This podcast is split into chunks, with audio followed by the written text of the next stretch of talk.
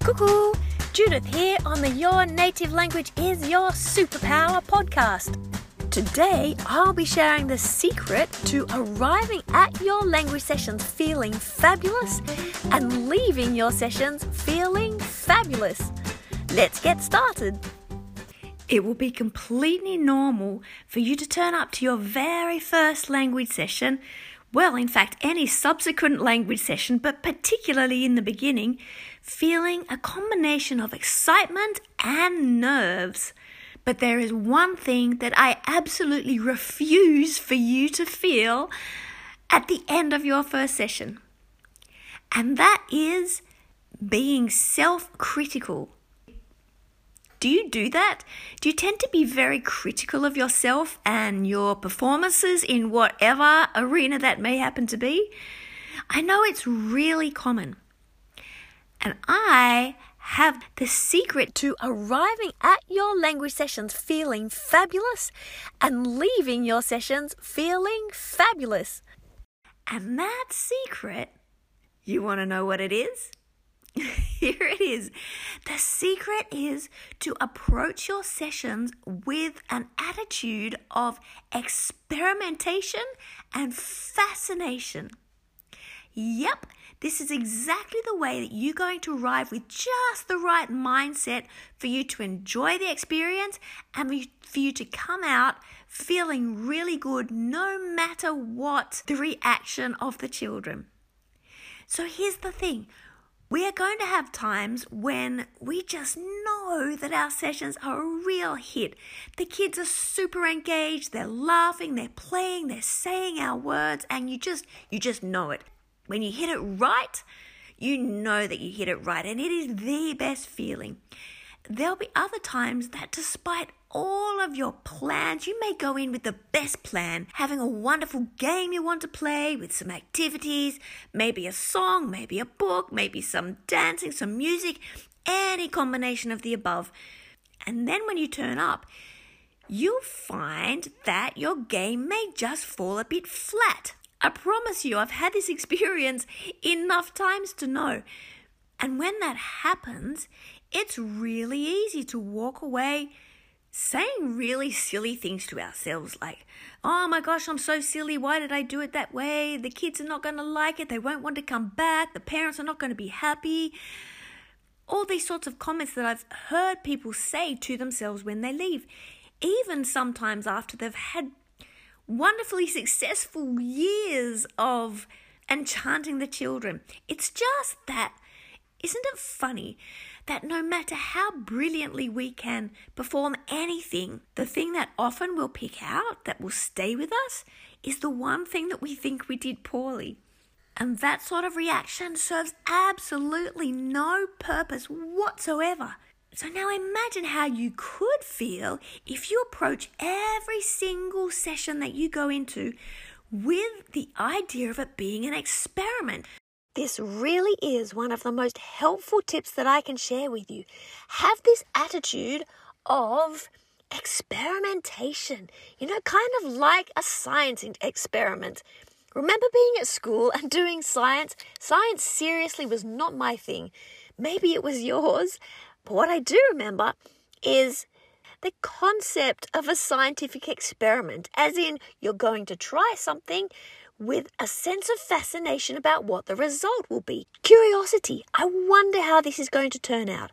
So let's try this ingredient and then let's add that ingredient and see what happens.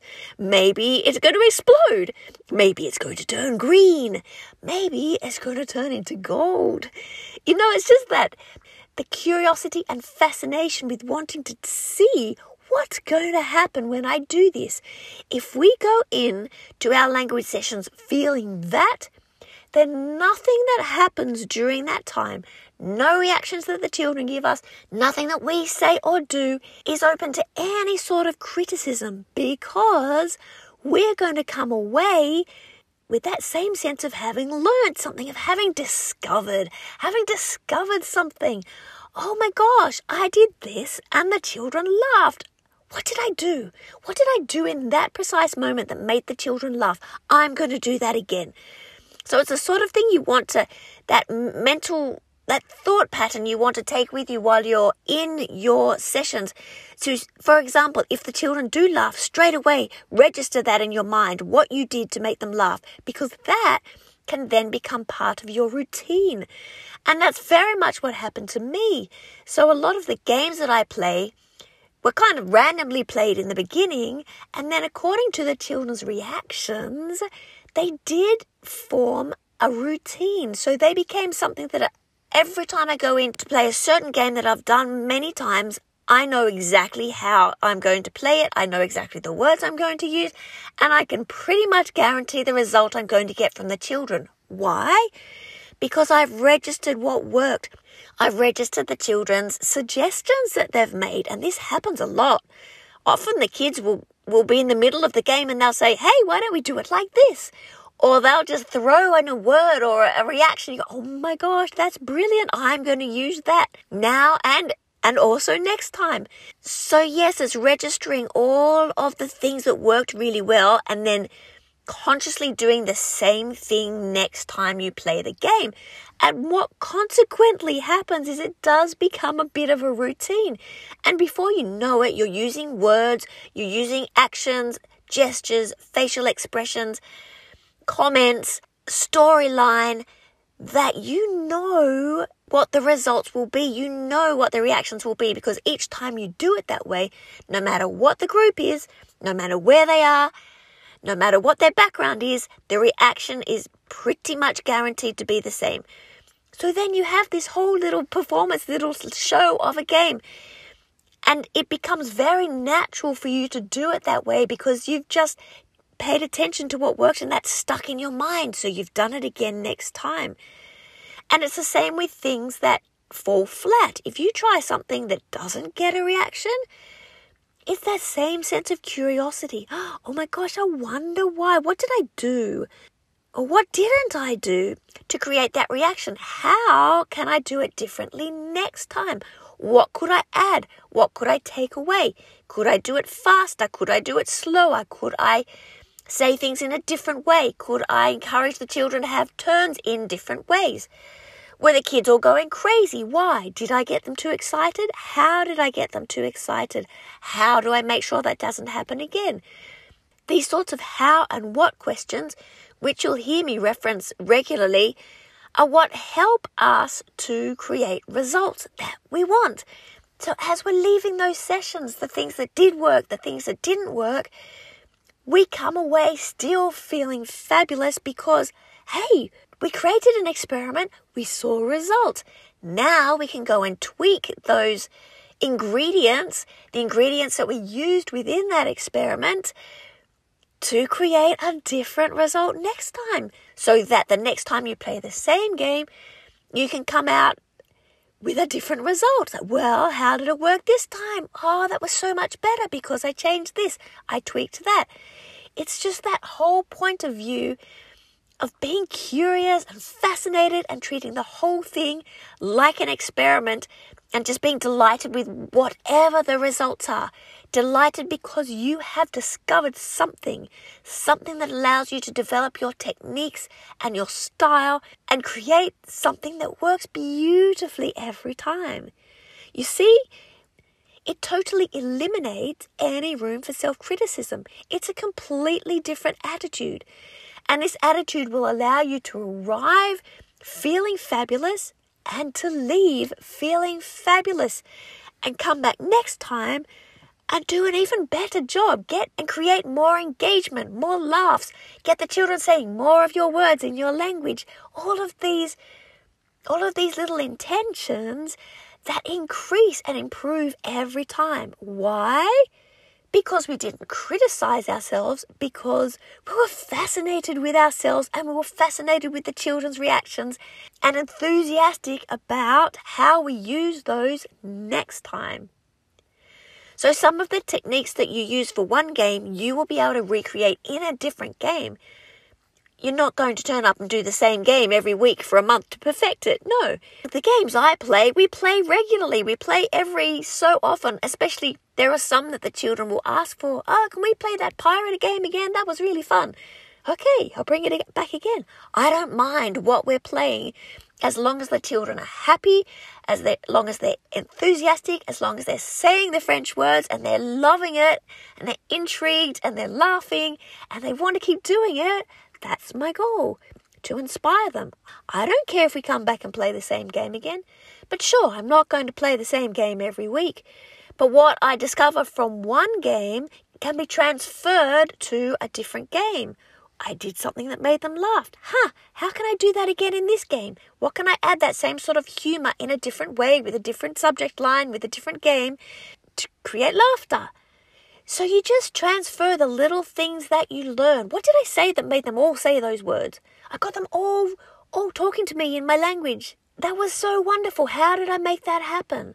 Or if they didn't, if they were having fun, they were smiling, but they really weren't speaking my words, how can I make that happen? And then you go out and you try something to get it to happen. And then you become, that becomes a habit. And then you know something, you've discovered something.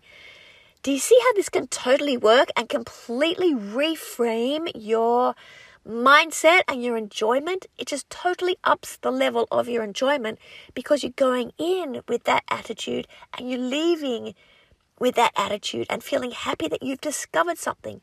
Trust me, even those times that feel like it's been flat and we just haven't managed to engage the children the way we want to, or maybe they've been super distracted. There are a zillion things, a zillion different components that create something that you feel that worked really well, and a lot of that just depends on the children's energy in the day.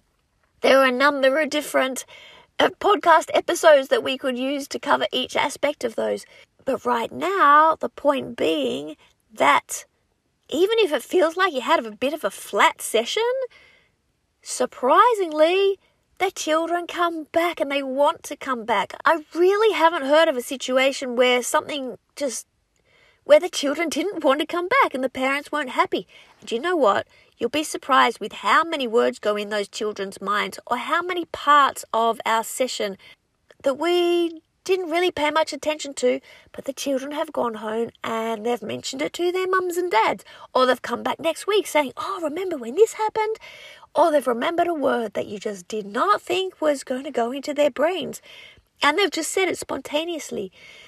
So, really and truly, even if you feel like a session was a bomb, kids come back and they they love things that we don't think they're going to love.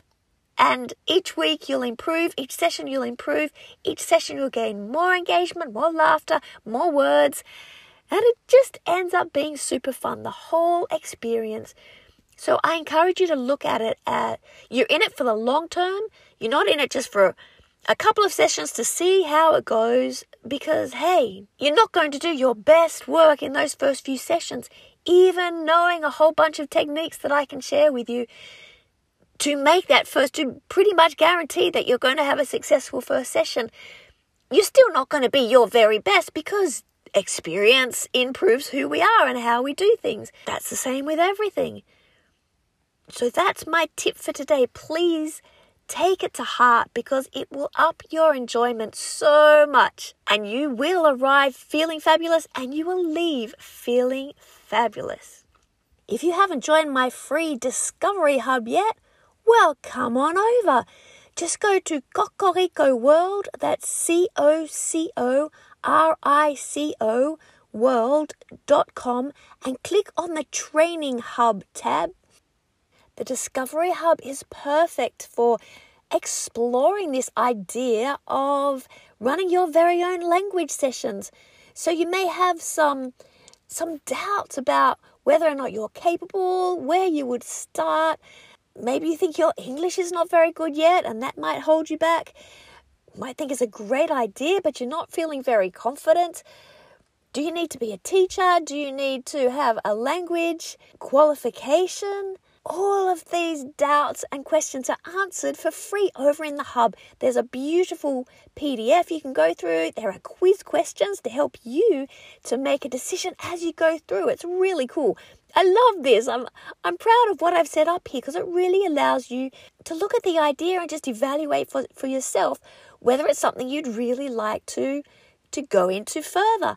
I've got some videos up there, some five minute superpower tips to really help encourage your confidence to move further. So, anyway, it's really fun. Jump on in and join the hub for free and have a look around and explore this idea for yourself.